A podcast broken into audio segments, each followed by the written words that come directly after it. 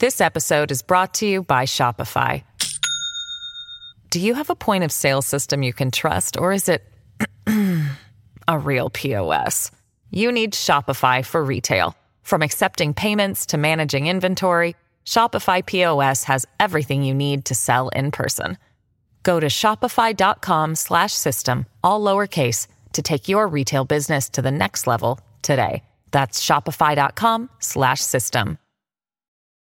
Your brain needs support, and new OLLY Brainy Chews are a delightful way to take care of your cognitive health. Made with scientifically backed ingredients like Thai ginger, L-theanine, and caffeine, Brainy Chews support healthy brain function and help you find your focus, stay chill, or get energized. Be kind to your mind and get these nootropic chews at olly.com. That's O L L Y.com. These statements have not been evaluated by the Food and Drug Administration. This product is not intended to diagnose, treat, cure, or prevent any disease. Hello, everybody. This is Marshall Poe. I'm the editor of the New Books Network. NBN listeners like to read books and buy them. So we thought we'd tell you that right now, our friends at Princeton University Press are having a remarkable site wide sale. You can get 50% off books, including ebooks and audiobooks, with the code 50, F I F T Y, at checkout until May 31. You can save some real money on Princeton University Press books. I encourage you to go there and check it out. Welcome to the New Books Network. Tēnā Koto e te. Welcome to the New Books Network. I'm your host, Ed Amon, and today we are talking about a fantastic new book. It's called uh, Blood and Dirt uh, Prison Labor and the Making of New Zealand. And we're talking to its author, Jared Davidson, who is an archivist by day and an author by night. I wonder if he gets time to watch Netflix. But he's with us today. Welcome, Jared. Kia ora, Ed. Kia ora, Tato. Thanks for having me. Yes. So, um, I know we've talked about this part in in our um, in, in our previous episode when when I talked to you before, but generally you you have a specific way of looking at history and specific uh, uh, specific areas that you delve into things that are unknown, not really talked about. Um, so if you can um, uh, just um, uh, tell our listeners that uh, what angles do you take and what inspires you to go into those histories? Sure. So I guess I'm a labour historian broadly conceived. So I'm interested in working class history, working people's lives, and especially broadening the idea of class, um, thinking about how class and capitalism and state power operates within Aotearoa New Zealand, but kind of beyond the industrial male factory worker. So try and expand our understanding of working class lives. And so that's framed some of the, the topics I've researched in the past, such as the revolt of um, workers in Nelson in 1843, which we talked about last time, or, for example, a history of New Zealand anarchism the industrial workers of the world, things like that. But um, I guess what frames my research is history from below and that kind of social history from the bottom up. Um, so that's both a, a sympathy, a, a, a having a sympathetic approach towards these workers on the margins, but also using it as a method. So thinking about how to do research, how to tell the narrative, how to place the reader into the lives and the shoes of these people I'm writing about. So yeah, that's it's kind of what I try and do, and I'm I'm interested in topics and and histories that maybe haven't look, been looked at too much depth, or things that have been looked at but but flip the script a little bit and and bring class broadly conceived in, into the frame. And uh, also, I've uh, noticed in in your work, uh, you start at the one person and then it goes on to a macro level uh, as compared to other histories which which kind of revolve around the macro level and some stories some stories of people are told in between. But you always uh, base it on the people involved and, and, tell their stories and connect them from the start to the end. Um, is that a conscious choice or that has developed as a writing style through time as you've written more books? No, it's a conscious, uh, conscious choice for sure. Um, I think it was Marcus Rediker, the historian, who said that you can tell a big story in a little story. And um, I wanted to get away from the idea of just using a, a, a, nifty example at the start of a chapter and then moving on completely, and you never hear from that person again. So it's about thinking about a, life or a narrative that tells the bigger picture, but not necessarily then making that person or that story stand in for everything else. So it is quite conscious. And I guess it helps in terms of narrative nonfiction as well. So I'm really inspired by writers like um, Adam Hochschild, David Grann, people who are thinking as much about the story and the plot and how it reads um, as much as, say, the, the historical historical context that that we're traversing to. So yeah, it is definitely conscious. Conscious. Yeah, it, it, it is a, a very interesting style, and it, it has uh, made me more interested in reading more history um, and, and a couple of other writers from Pakistan that I've read uh, recently. Uh, there's a book, um, 1971, which goes into the history of the partition of um, or the separation of uh, Bangladesh uh, from Pakistan, and it so it becomes like a people's history, and and they those writers usually label it people's history but you don't you don't usually you, you don't label it as such but it is um it, it is one of those that it's it, it springs from the people and then um the story of the nation or the or, or the uh, or, or, the era that you're talking about is told through their uh, through their lens. Now this topic that came in when did it when did the interest peak um going into prisons. I mean, last time we talked about it, we were talking about uh, Nelson and the uh, and the workers' uh, riots there. So, um, in the in between time, how does that interest uh, change to prison labor? Yeah, when I finished Dead Letters, um, I was interested in the idea of vagrancy. There was a couple of people who were labeled as idle and disorderly in that book, and I thought that's interesting, idle and disorderly. Um, and so this book was going to be a history of vagrancy in Aotearoa. But then I realized that these so called vagrants were being put to work to hard labor, often for short periods, but some longer periods. And I kept wondering what was the work they were doing in prison. And there are plenty of histories of prisons in Aotearoa, New Zealand, but the work that prisoners did is kind of skipped over mostly. Mm. I think I had this kind of Hollywood perception of chain gangs in the quarry wearing stripes. stripes. Yeah, yeah, exactly. And um, to my surprise, uh, looking into it further, um, prisoners did so much work outside of the jails within Aotearoa, New Zealand, and the wider Pacific. So that sort of became the lens. I was interested to look at what type of work prisoners were doing outside of the jails. And at the same time, I was learning more about abolition politics, learning more about the role of incarceration, um, and not just incarceration in a very narrow sense, but how those enclosures and the you know the attack on idleness and eh, kind of is infused throughout wider structures of power. So those all kind of came together, and um, I put the vagrancy book aside and focused on on hard labor and the work that prisoners did outside of the jail. Yeah, that would be that would be a great great book. Um, plus, also somebody needs to write a book on Arthur Hume, but we'll talk about that as well. Um, the uh, uh, that's what I when I started reading your book, I started imagining, you know, when you go on the road and you you're just driving around, and then they have the stop and go sign, and I I just imagine that people are either going on a horse cart or something, and somebody, you know, you instead of looking at workers on the right and the diggers working, they might be chain gangs and they will be prisoners that you just walk through and pass through while they are working on the side, maybe singing a singing a song or or or just uh, just going through, and then people with guns kind of hanging out with them. So it's quite a movie uh, style um, uh, uh, uh, vision. So in in terms of the the, the terms, right? Eh, if you can define or just elaborate on what is unfree labor and what is free labor, and then obviously uh, waged, we would know. Um, but and then what is forced labor?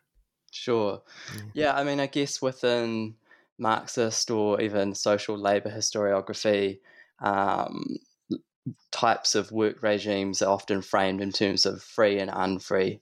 Free being the idea that you and I go off to work and earn a wage and we're, we're free to sell our labor um, that way, and unfree being the opposite end, something like um, slavery, perhaps, uh, mm. you know, being the opposite extreme. And so, one of the things that I wanted to do in the book, and this is following a lot of other scholarship as well, is to try and break down that free unfree binary, mm. because as as um, historians and, and Marxists have told us, actually, both free and unfree labor are framed by degrees of coercion. You and I don't get up to work and go off and earn a wage because we want to necessarily. Mm. There's there's different coercions at play, and the same with unfree labor. And what I found studying this book, especially in the 19th century for men, um, that free unfree labor divide was really porous. You had um, a working class chap on a navvy gang or a farm hand or working in town who could go into jail for drunkenness and then come out and get a job doing the very same type of work the very next day. So one of the arguments is the book is is that we need to look at these as kind of continuums of coercion rather than necessarily free and unfree. Um, that's not to dismiss the you know the particular institution that slavery was. Um, mm. I don't want to dismiss that as well, but thinking about the Aotearoa New Zealand context, especially in the 19th century, um, trying to complicate that idea of free and unfree binaries. And like you said, that vision of um, unfree workers on the side of the road, that, that was a vision that would have been normal in the New Zealand landscape for a lot of people. And in Wellington, chain gangs marched down from the terrace jail to um, the brickworks at Pukeahu right up until 1915. So mm. uh, it was a common thing to see within Aotearoa New Zealand, yet it's not the type of image we associate with kind of New Zealand and the colonial kind of story that's told. Yeah, and it's um, it is interesting to see the you can say the crime that people were paying their debt off from like for instance the idleness and um, vagrancy. It is very interesting to me because in in a modern context that, uh, that that is not considered or even thought about. While at that time idleness was considered a, a crime or things that uh, might lead from idleness might be considered um, a crime and, it turns out that uh, like a, a, huge percentage of people were in jail because of that. It, it's like comparing from nowadays. People people are uh, people might be in jail for smoking pot. Um, uh, that that kind of comparison. So, do you think that it it had a religious or a economic a capitalist connotation of just hanging about? That means it's a crime. You're not productive enough. Yeah, for sure. So um, you're totally right. So idleness or um, vagrancy for most of the 19th century was the second highest crime for men, at least, behind drunkenness. And in the 1870s, vagrancy and idle and disorderly charges were used very broadly against a whole lot of working class people, including women, um, prostitution in particular. So it was this kind of catch all social economy type charge. And in Aotearoa, New Zealand, one of the, the things was that there was a shortage of labour, and it seemed that to be idle, both outside of the jail and in the jail, was more criminal than crime itself. And that's one of the reasons why so much work, uh, public infrastructure was done by prisoners, because it was like, why would we leave all this untapped labour behind a hastily erected fence? Why don't we put them to work. And that was different to the UK uh, and something that was quite unique about Aotearoa New Zealand. So, yeah, that, that idea of idleness and the inverse of that is improvement, right? So, the mm. original meaning of improvement from the 16th century, from the birth of capitalism in, in the U- UK at least, is the idea that you enclose land and you turn land to make a profit. That's the original meaning mm. of improvement.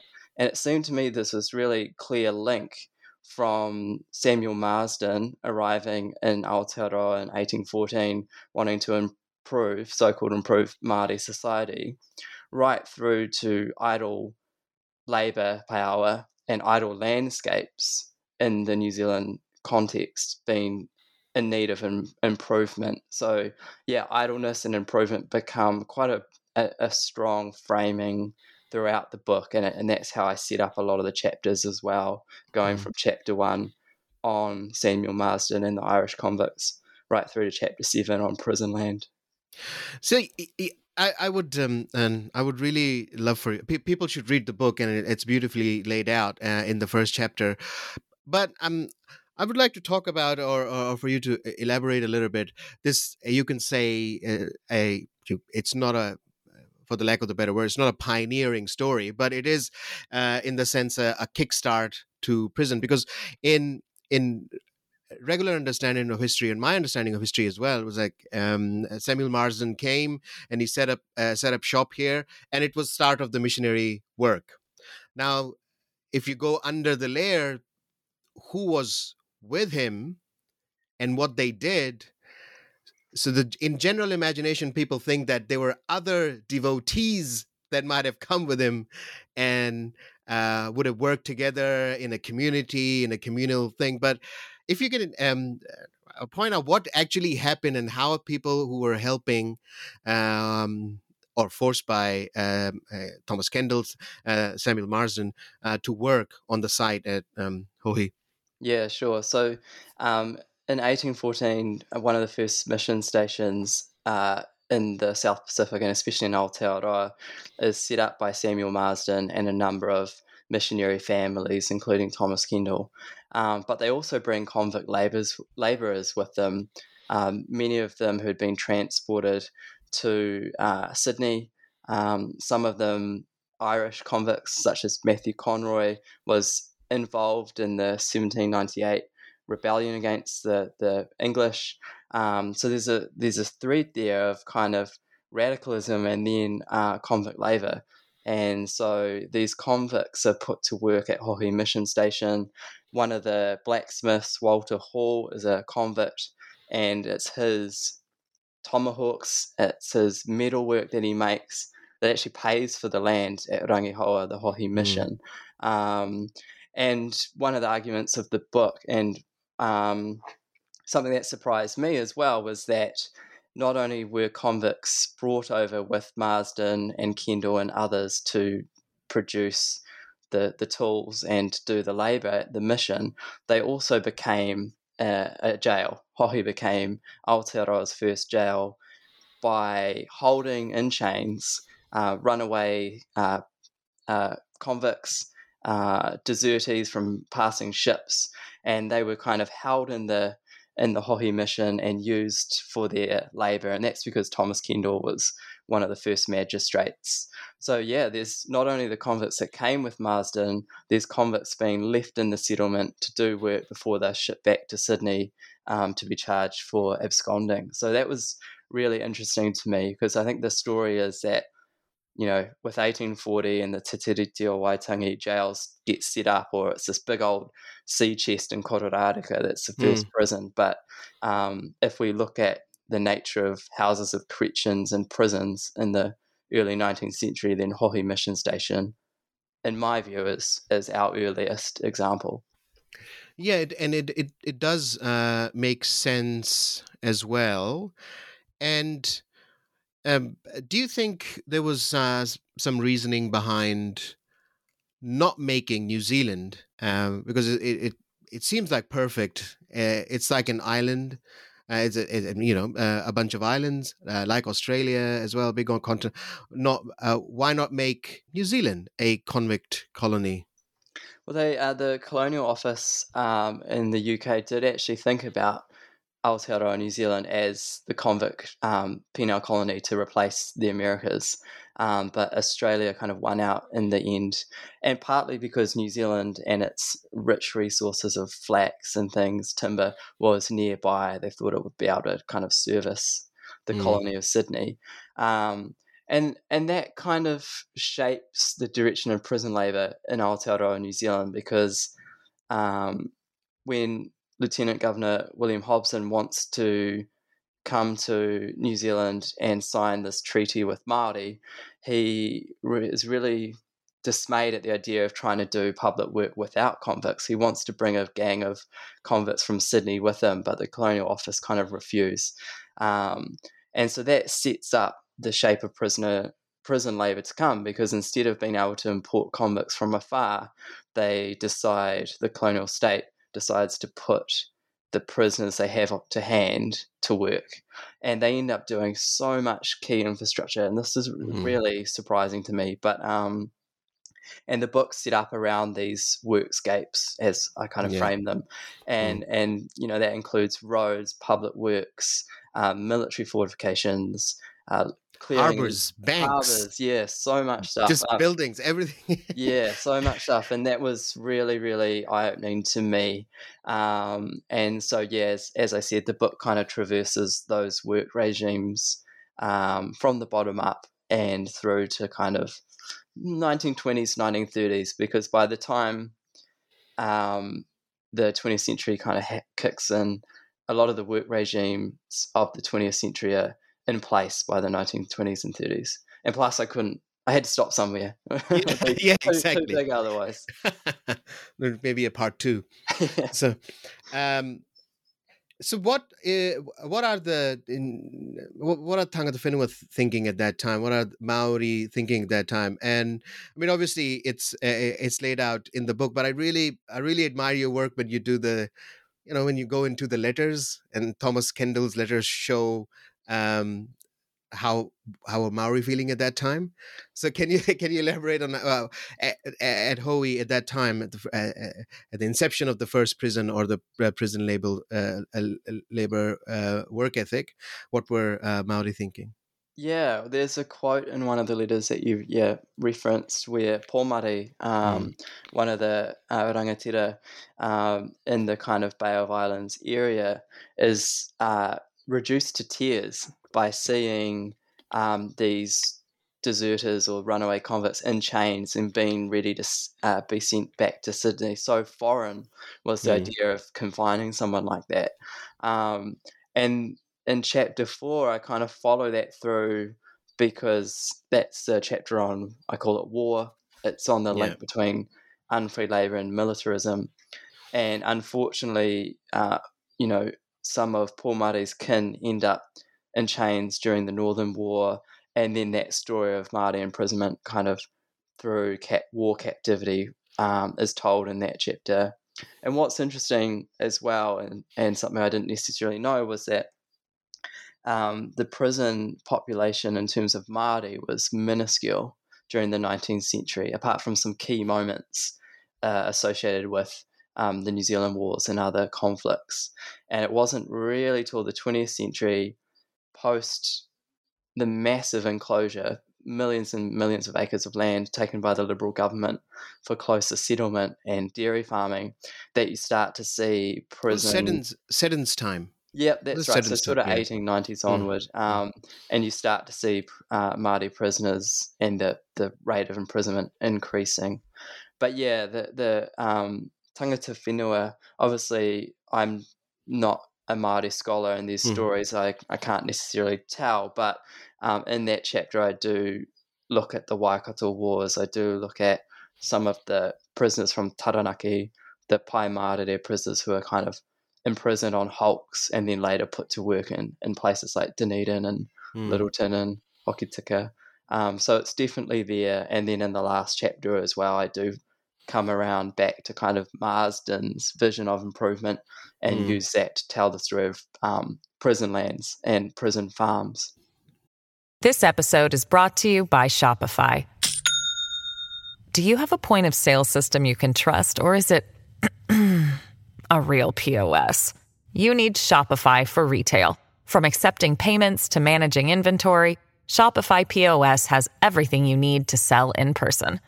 Go to shopify.com slash system, all lowercase, to take your retail business to the next level today. That's shopify.com slash system. Yes, and it's um, also the the aim of imprisonment of Maori changes. Uh, the aim of general imprisonment, you know, starting from vagrancy and other crimes, and then putting people uh, to work in prison labor.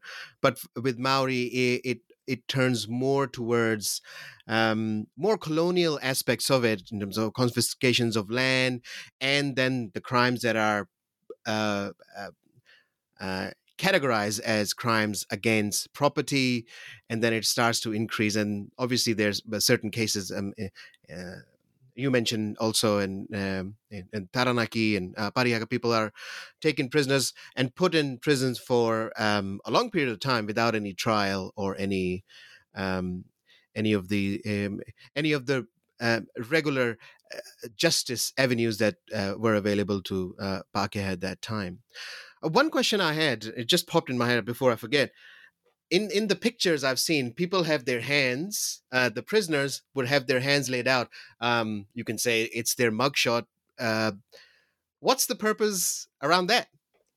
Yeah, so um, you know, before fingerprinting, uh, mm. but with the birth and use of photography by the state to surveil, um, the use of hands across your chest was basically to show um, any identifying features of that person and then they were published in publications like the New Zealand Police Gazette and circulated around police stations. So, um, I mean, that's that's a good segue into both photography and sources because mm. one of the things I found with the book was that there's very little photographic evidence of chain gangs at work. Uh, one of the reasons was that it was illegal to loiter near a chain gang, so photographers weren't allowed to get close. Um, in the 19th century, as again to come back to that kind of porous nature, um, sometimes it was pretty unruly the chain gang. So you had working class people who were sympathetic to prisoners at work who would smuggle them smokes or um, alcohol or end up scrapping with the water if they got too close. Um, the flip side of that is um, you start to get a lot of sources about prisoners in terms of the police gazette, um, confinement, uh, you know, they were surveilled and managed by the state. The problem is you don't necessarily have the prisoner's own voice in those records. Hmm. Um, so for a historian of below, you really need to kind of either read the archives differently or look for sources such as um, petitions to the government for an early release um, to try and get a sense of how prisoners experienced those work regimes but yeah, essentially that's that's the hands across the chest, so the state can tell who this person is. And then uh, one interesting thing I found was the mark sheet, like a like an exam, you know, reward and uh, punishment. That was a, I mean, it's not a good thing, but uh, it was quite exciting to see that level of um, um, uh, inner workings of a, of a prison. So how one person has been good and how have they been uh, bad, and was it a common practice uh, on assessing prisons on the day-to-day activity as well, or it was just that uh, one um, one example that you had uh, presented in, in the book? Yeah, um, I mean the thing to know for listeners overseas is that um, Aotearoa New Zealand had uh, provincial governments. Um, mm. So regions had their own governments, which were kind of within a wider central government. And so um, between the 1850s, 1853, and 1876, uh, provincial governments had control of the prisons and control of the work regimes. So you get quite a hodgepodge uh, mm. cases of how prisoners are managed and measured. And so some uh, prisons impl- uh, instituted this mark system, as you said. Mm. Um, and depending on the type of work you did as a prisoner, you'd get a certain amount of marks, and that might move you up the scale to an earlier release or a different uniform or badge. Or if you played up, if you were unruly or idle, then you'd move down the mark system. But a lot of jails realized that on a chain gang, when work is so collective in nature, it was almost near impossible to measure people properly. And there's this tension within Aotearoa New Zealand's prison history about whether they're doing the separate system where prisoners are confined and they they basically in solitary uh, rehabilitation they come right, or mm. whether you're doing the silent system where you march them out to work, they're not allowed to talk to each other, and that's the kind of what ends up happening in Aotearoa, New Zealand.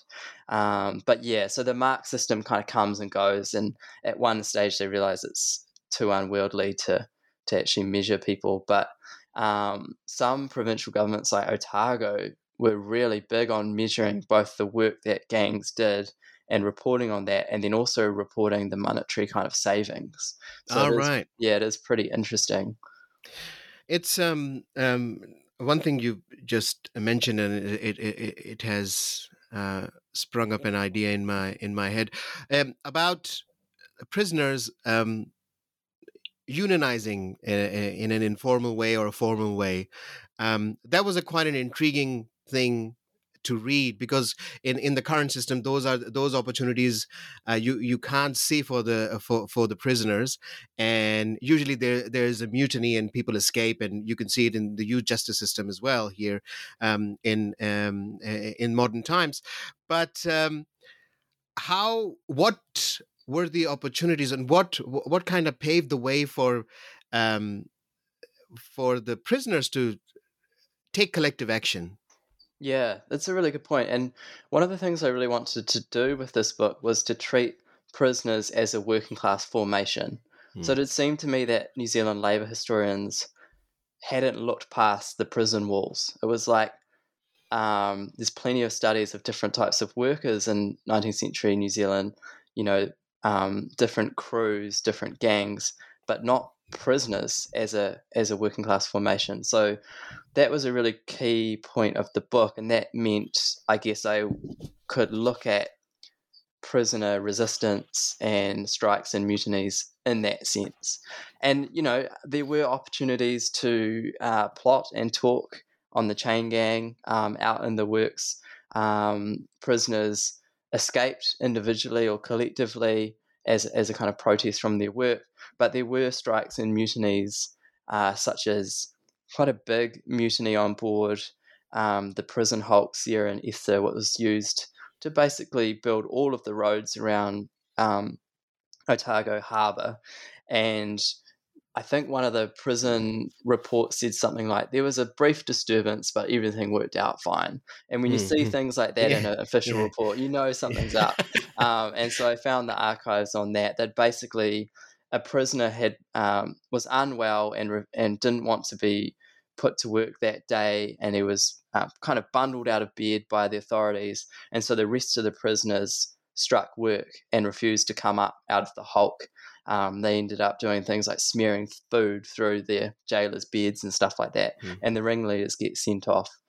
Um, and what I also found, which was interesting to me, is that labour historians have kind of talked about New Zealand in the 1890s uh, as a working man's paradise, that there were no strikes, and that it wasn't until kind of 1906, 1907, and the rise of the workers, radical workers movement, that strikes start to happen again.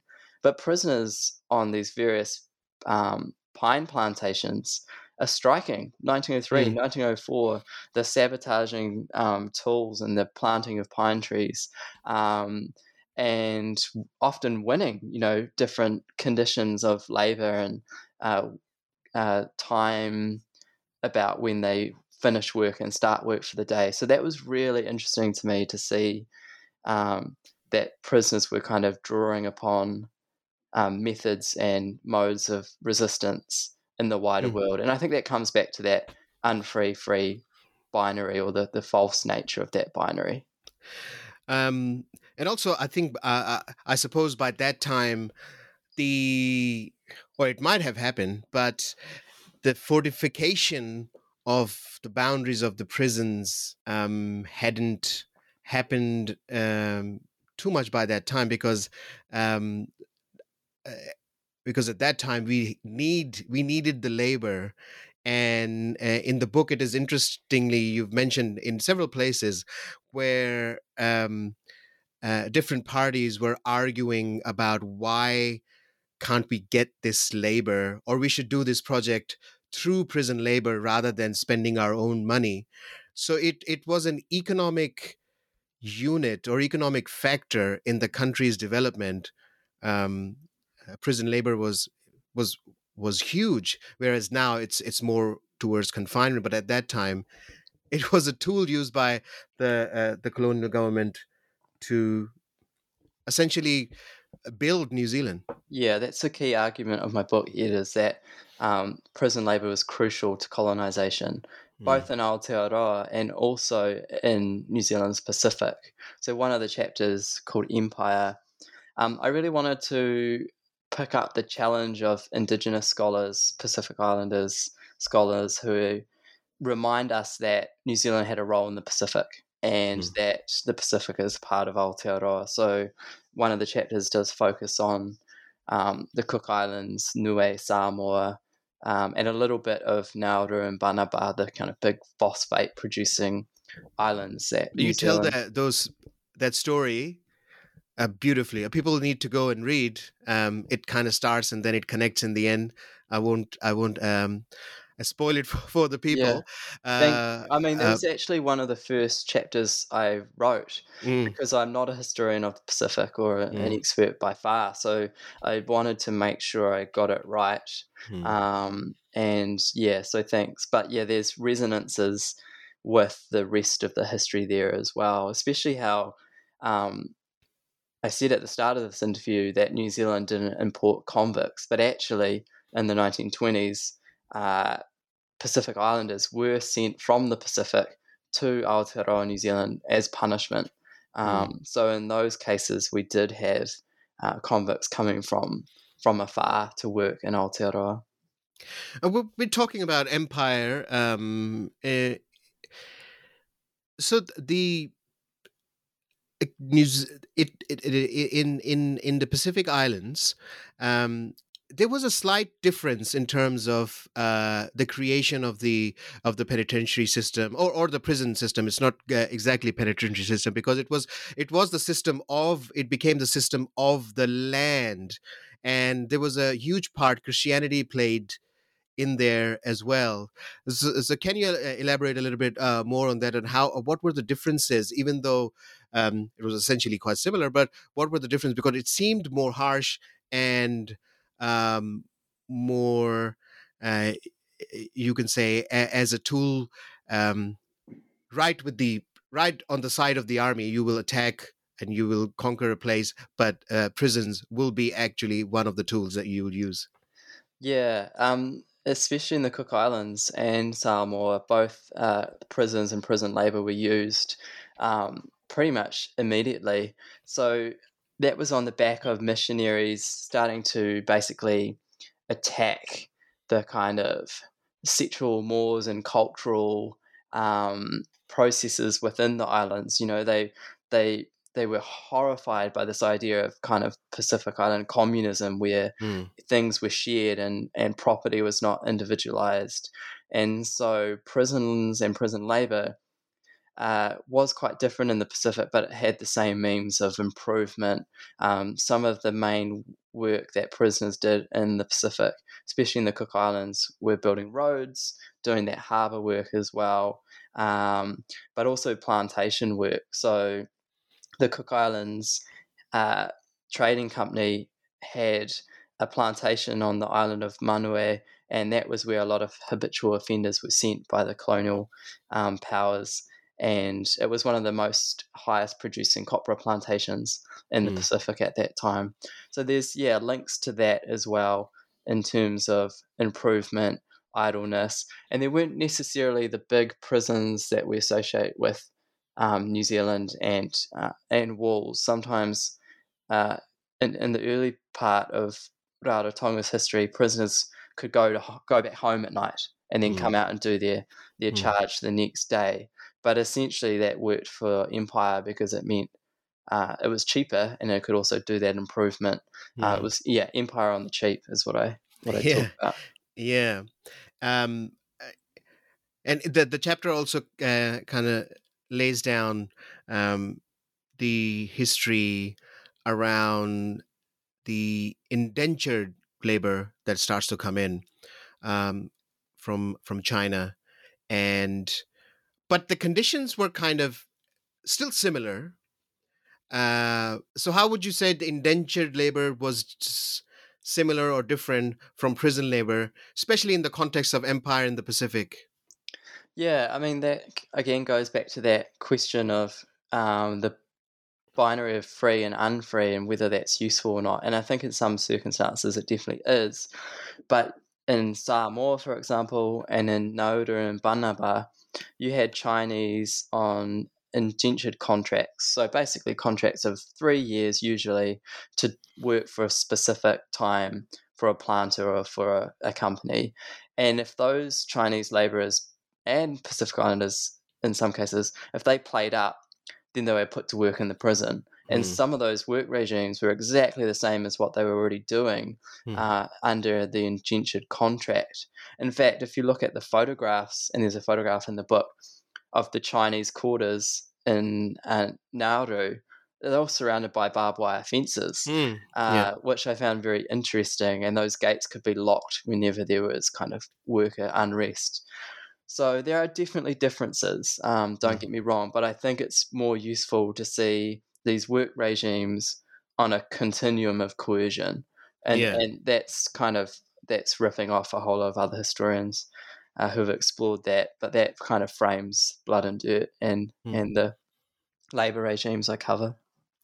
It is um, so it, the reasons behind um, indenture labor. Usually, with my understanding or my reading of history is more related to the Indian uh, indentured labor going to uh, the Pacific as well, which is Fiji, and also then going to uh, Central uh, Central America, Caribbean.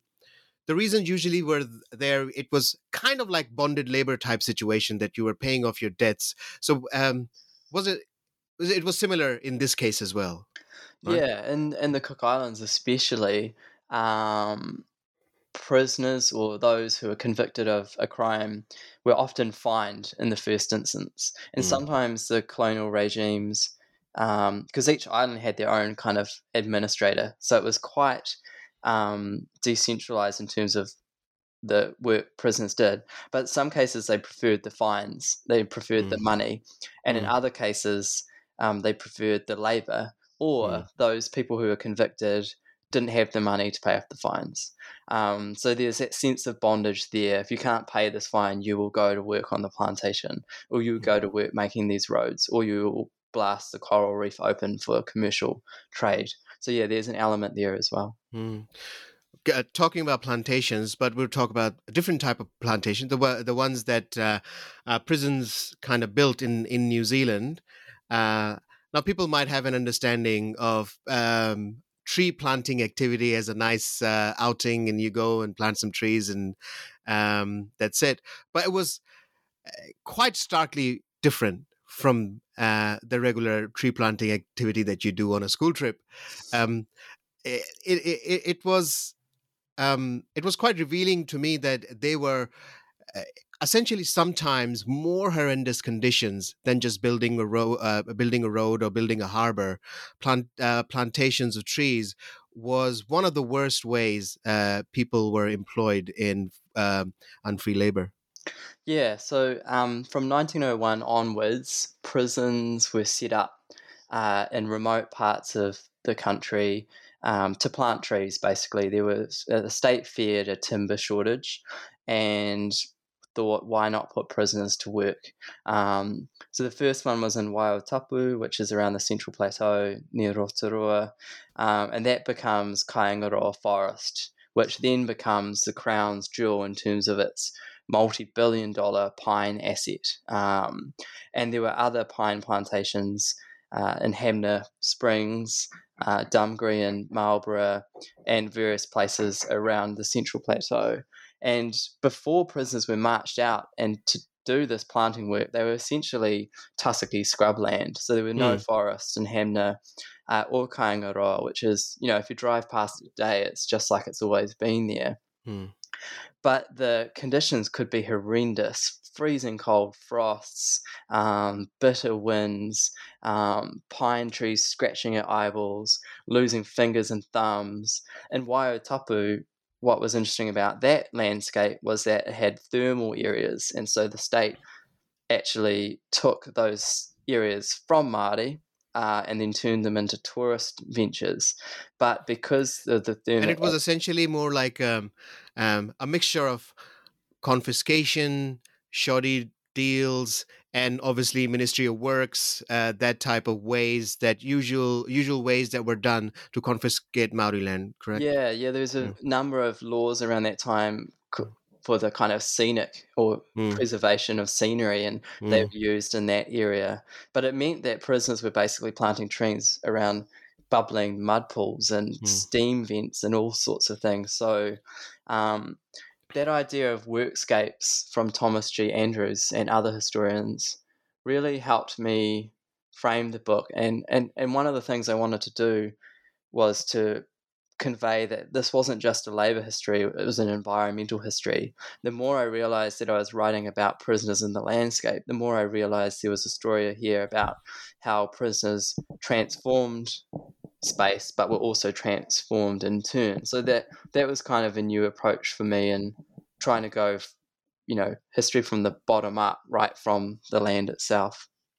Yeah, and it is it essentially changed the environment essentially the basis of uh, of uh, uh, the forestry in in New Zealand um, was kind of changed through prison labor. Other people worked on it as well, but it it, it is a, a major factor in that. Now, I mean, I, we didn't talk about. I mean, uh, I've I've heard your other interviews as well around it. So we, uh, you know, eh, you've talked a lot about different places around the country which are done, uh, um, which are uh, which are built by prisoners. Um, so I would not go into too many details of that, but which ones, which a couple of places where you were quite amazed and realized that, oh my goodness, it just exists in front of me and I never knew. Yeah. I mean, the forestry ones for sure. Like, mm. um, when I was a kid, I grew up in Christchurch, and every so often would go to Hanmer Springs, and I used to sit in a field. I was I was so amazed when I this whole story about Hanmer Springs. I was like, oh my god! So... Yeah, it's, it's for those who don't know Hanmer Springs. It's kind of like an alpine resort now. It's this kind of walking and cycling paradise through the forest that was yeah. in part raised by prisoners. But yeah, I used to draw that forest with my dad as a, as a nine year old and had no mm. idea. And then the forestry in Kaingaroa, when you when you drive through the central plateau, it's just lines and lines of pine trees which have roots in prison labor. The other one that really surprised me were the the, the first highways through the central plateau. So prisoners basically were the first people to complete the road joining Wellington to Auckland mm. um, on the Waikune side of of Mount Ruapehu. So before that time, it was all main trunk line railway. Uh, and so prisoners from these road camps made the first highways through the Central Plateau and then mm. for decades upkept about 130 kilometres of mm. highway. Um, and so there's a linked tourism there in terms of getting skiers and tourists up Mount Ruapehu. Milford Sound Prison, if we're talking about uh, tourism, mm. um, Milford Sound Prison was established in 1890 to turn a, a rudimentary track um, through the Milford Sound into a road, and it didn't mm. happen because of the weather and unrest yeah. and other reasons. But that's a great story, actually, in the book. Yeah, yeah anyone who's walked the Milford Sound mm. track um, finishes their walk at Sandfly Point and on mm. the kind of sculpted track that prisoners did. But I mean, one of the biggest um, places that really surprised me was Lyttelton. Lyttelton was a place that um, I used to visit, or um, in my teenage years, I was, um, you know, university years, I played in bands there, and um, so much of Port Lyttelton, uh, its roads, its seawall, its harbour, its piers, its um, embankments were made by prisoners marched out of the Lyttelton jail. Not to mm. mention all of the military fortifications on Ripapa Island and all mm. around that harbour. So that was really surprising to me as well. But I hope it, that the book uh, does make people think differently about the kind of spaces we take for granted and maybe look at Aotearoa New Zealand in a in a new light. Hmm. And also for, for listeners, I would say that um, it is essential to get the because the book is kind of laid out uh, in different sections, but it it uh, the story connects. So it uh, the story uh, the, the, story is about uh, how industry was set up in New Zealand, um, um, how prison labor uh, was involved in war, um, empire, and and colonization. So all these are laid out beautifully in in, in chapters and um, and also the the conclusion is is fantastic um, as well. Well, now we're talking about the conclusions. I would So, what do you see uh, in terms of the the lessons uh, for the future? Because nowadays there is a great chatter around the essentiality of prisons or uh, or uselessness of prisons and how important is this history of unfree labor connected to um, connected to incarceration um, how important is it so that we can find a, future where uh, where there is where prison is not a tool of in- incarcerating uh, tangata whenua and also uh, not a tool of um, just confining people. Um, I've, I've I found it quite a reflective uh, book. Uh, reading this, uh, reading this history. What do you What do you see? Yeah, I think I see now, having done this research, how implicated prisons and incarceration are throughout social relations of capitalism and colonization.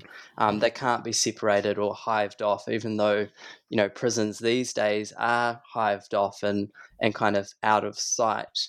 Um, both in the 19th century and arguably today, prisons play such an important role um, in terms of, yeah, whether that's kind of managing surplus populations, whether it's colonization, whether it's kind of a geographical response, whether it's um, a tool of mobilizing people so that they uh, do certain things or don't do certain mm. things. Yeah. Um, that for me was a real eye opener. And in terms of the future, I think if this book is of any use to people thinking about abolition and and different ways of addressing harm um, then yeah, I'd be very pleased if, if Blood and Dirt kind of adds to that conversation. I don't necessarily have the answers, I'm still learning that too, but yeah, I think um, if this book lends itself to conversations about hmm.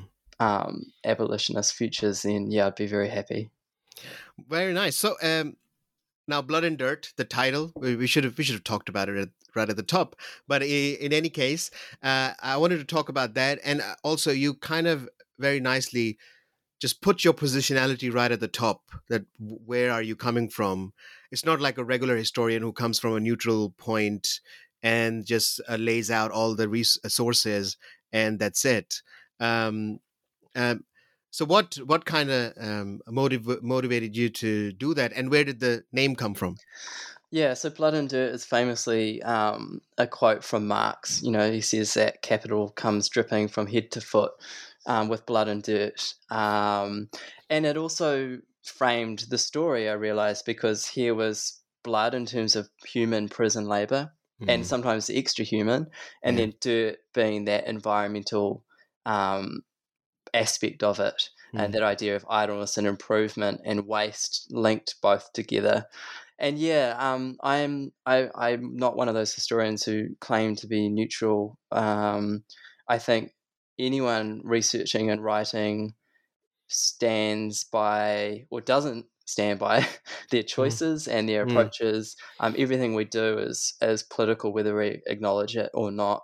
Um, but yeah, Blood and Dirt, I really wanted to kind of approach from a radical history bent and mm. and look at the, some of the kind of deeper causes and the social relations beyond just the surface of appearances and that's where that blood and dirt comes back as well so yeah that's um, not everyone's asked me about that interestingly maybe it's too obvious but yeah it, it, became it became a kind of way to frame mm. both the story and the approach um, well, um, I could. I mean, we. I wanted to talk about Arthur Hume, but you know, some I think maybe it's a future book by you, but I don't. I don't think you're writing uh, biographies. Well, maybe, maybe later in life.